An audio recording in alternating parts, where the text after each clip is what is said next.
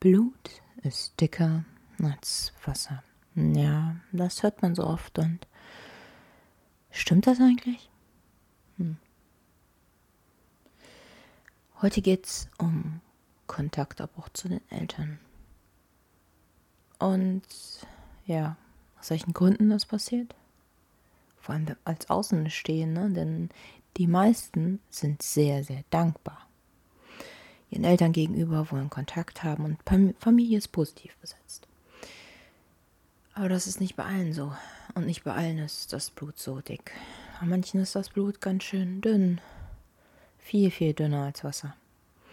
Und da ist das Wasser oder da sind Freundschaften und selbstgewählte Kontakte Familie. Und die sind dann dick. Aber gesellschaftlich ist das so eine Sache. Also diese Folge geht praktisch um den Abbruch. Und es geht auch darum, wenn du den Kontakt abbrechen möchtest zu deinen Eltern.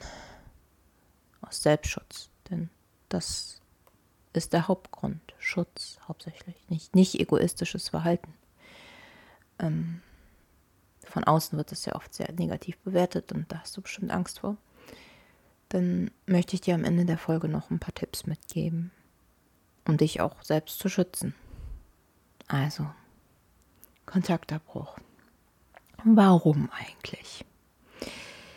Also die meisten Deutschen können sich das jetzt wahrscheinlich gar nicht so vorstellen, dass man keinen Kontakt zu den Eltern haben möchte. Aber ich glaube, jeder kennt irgendeine Person, die den Kontakt zu den Eltern nicht hat, vielleicht nicht darüber redet oder wenn es ein Freund von dir ist und ihr näher darüber redet, dann hast du Verständnis dafür.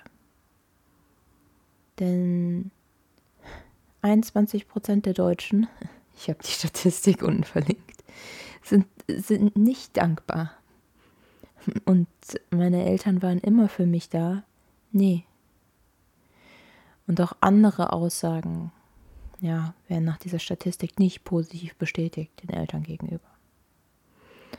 Und wenn du in deiner Kindheit Gewalterfahrung gemacht hast, ähm, psychisch, körperliche Gewalterfahrung in deiner Familie, Missbrauchserfahrung, das Gefühl, nicht geliebt zu werden, dass du nicht gesehen wurdest, dass vielleicht deine Eltern krank sind, vielleicht dann deine Eltern eine, eine schwere psychische Erkrankung auch, die dich gefährdet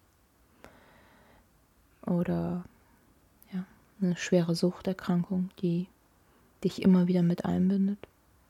Dass du selber aufpassen musst, nicht krank zu werden. Es kann auch sein, dass ähm, deine Eltern stark übergriffig sind und dein Leben bestimmen wollen. Und du es immer wieder angehst, aber hm, irgendwie funktioniert das nicht. Und da ist so ein Abnabelungsprozess dann manchmal so extrem. Denn irgendwie geht es gar nicht. Man muss seine Grenzen dann manchmal extrem ab. Ja, das ist sehr schade eigentlich. Also es ist nicht so sehr schade, es ist verdammt traurig, aber wenn sich erwachsene Menschen nicht zurückhalten können und Kinder dann nicht ihr eigenes Leben leben können, ist das dann schon hm, sehr einschränkend. Natürlich kann es auch sein, dass man unterschiedliche moralische Werte hat und Ansichten oder religiöse und politische Ansichten. Und das können Familien auch sehr, sehr spalten. Ich spreche aber hauptsächlich hier Leute an, die sich selbst schützen wollen und in ihrer Vergangenheit ja nicht so positive Sachen erlebt haben. Vielleicht hast du das auch immer wieder probiert, Kontakt aufzubauen und vielleicht kam der auch nicht zurück oder wenn du krank warst, vielleicht konnten deine Eltern nicht für dich da sein und anderweitig war es vielleicht anders oder nicht anders. Wir wollen den Schuldbegriff hier rausnehmen, das ist ganz wichtig, weil sobald man irgendwie Schuld mit einbringt, kann man nicht mehr frei diskutieren. Alle so, oh, Hilfe, nicht die Schuld zu mir, nicht der Schuldball zu mir. Nee, es, es geht hier praktisch darum, dass Momentan, wenn du mit deinen Eltern aufnimmst, also Kontakt aufnimmst und du hast immer ein schlechtes Gefühl danach, nach jedem Kontakt. Oder deine Familie ist nicht für dich da. Oder du hast ein sehr dysfunktionales Familiensystem, was die Kommunikation auch angeht und in sich. Das heißt, dass vielleicht Dinge, die passiert sind, nicht gesehen werden, nicht gesehen werden dürfen. Denn dann würde ja alles zusammenbrechen. Und dass du dann praktisch dastehst? Mit vielleicht auch, je nachdem, missbräuchlichen Gewalterfahrung und auch nicht darüber reden kannst. Und vielleicht hast du es auch schon probiert, aber es, es hat halt nicht funktioniert. Und du versuchst es immer wieder. Und du kämpfst darum, gesehen zu werden. Und es bindet dich so sehr, dass es dich so erschöpft. Und wie oft hast du es denn schon probiert? Und wird sich das ändern? Und wie lange will man diesen Kampf machen? Also wie lange will man das durchziehen? Das ist die Frage. Wann will man sein eigenes Leben leben und sich abgrenzen und sagen, okay, das schließe ich ab, das lasse ich los und mache jetzt erstmal für mich weiter. Das sind, das sind nämlich Gründe des Selbstschutzes. Warum? Motiv Selbstschutz. Kontaktabbruch fällt nämlich keinem Kind leicht.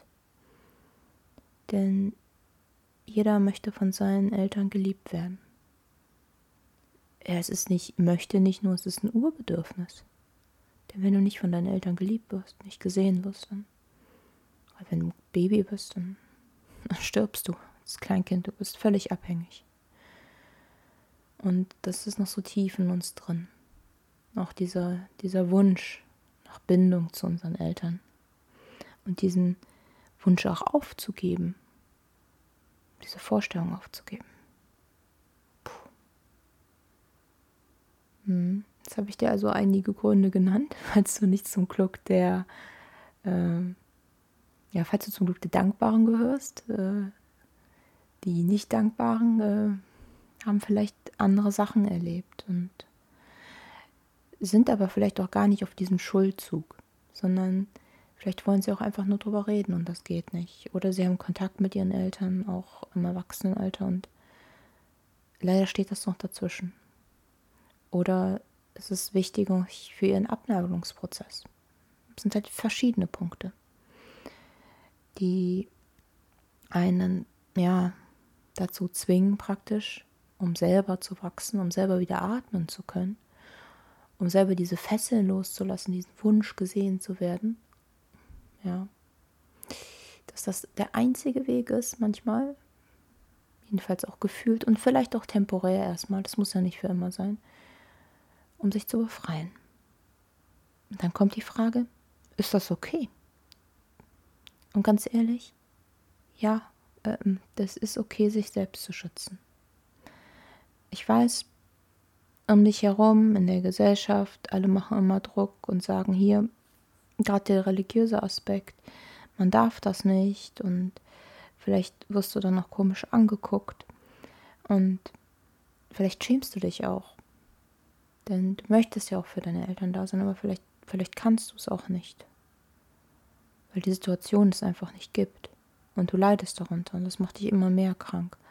Und manchmal ist es dann wichtig, aus Gründen des Selbstschutzes den Kontakt abzubrechen. Sich dazu zu entscheiden, ist verdammt schwer.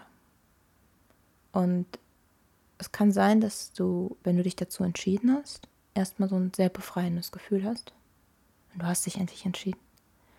Und dann kommt aber, kommt wieder diese Schuldgefühle, die dich vielleicht daran gehindert haben, den Kontakt überhaupt abzubrechen, Jahre zuvor. Und wenn du dann ganz alleine da stehst, ist das echt nicht gut. Deswegen, was, was solltest du auf jeden Fall tun?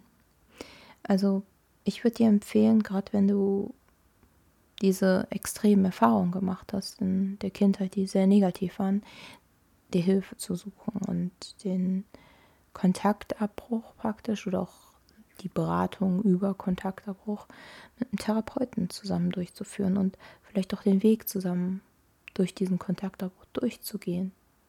Denn es ist wichtig, da manchmal begleitet zu werden. Das kann einen nämlich verdammt umhauen. Vielleicht denkst du jetzt gerade, nee, meine Eltern geben mir nichts und es ist immer nur negativ und es ist vielleicht noch sehr negativ besetzt und die Erfahrungen, die haben einfach so hohe Werte und so hohe Bilder, aber es kann wirklich sein, dass du den Kontakt abbrichst und dann kommt dieses extreme Schuldgefühl.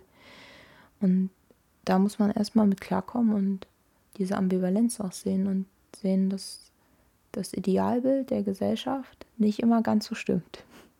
Und die Hoffnung auch aufgeben, dass man jemals gesehen wird.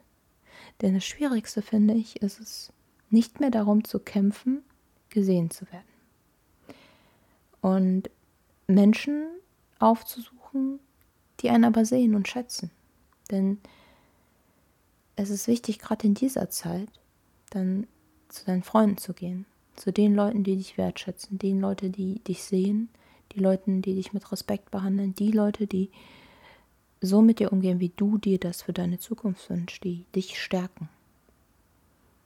Und da ist wirklich gut, wenn du irgendjemanden hast. Also was man auch machen kann, es gibt auch einige Selbsthilfegruppen, wo sich Menschen treffen, die ja, die in ähnlichen Situationen sind, sodass man auch drüber reden kann. Denn wenn du eine gute Freundin hast, einen guten Freund, mit dem du darüber reden kannst, das ist super.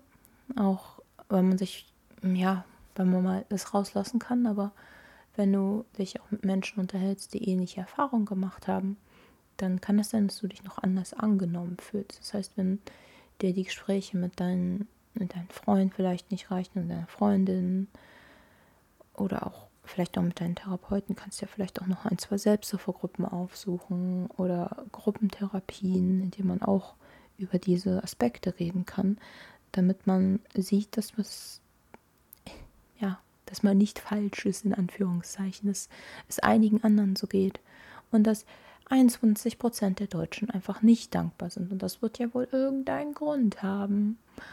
Und manchmal konnten die Eltern das früher einfach nicht. Und ähm, das hat dann uns so geschädigt. Und sie können es vielleicht auch immer noch nicht. Denn es gibt ja keinen Führerschein für Eltern sein.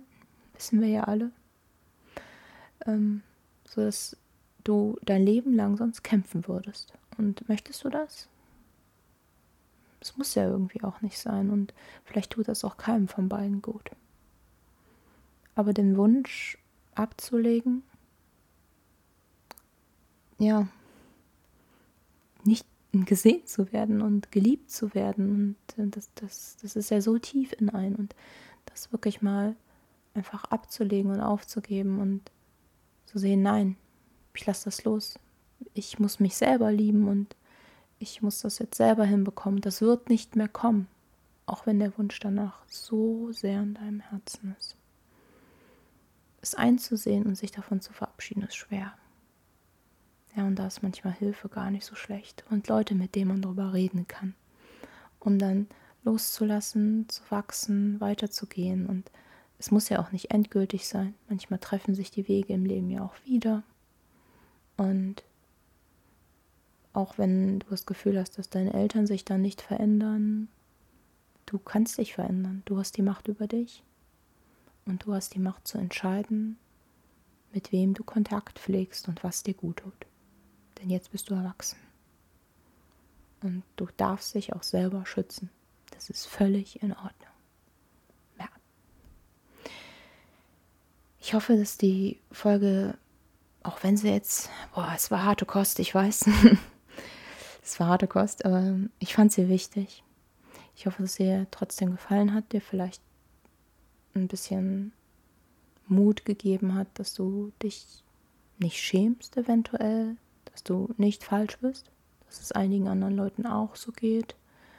Und ich hoffe, dass ich aus dieser Folge auch gut den, den Schuldaspekt so ein bisschen rauslassen konnte, sodass man einfach selbst für sich Entscheidungen trifft, Selbstfürsorge für dich und ähm, einfach dann für dein Leben beschließt, was du möchtest, wo deine Grenzen sind.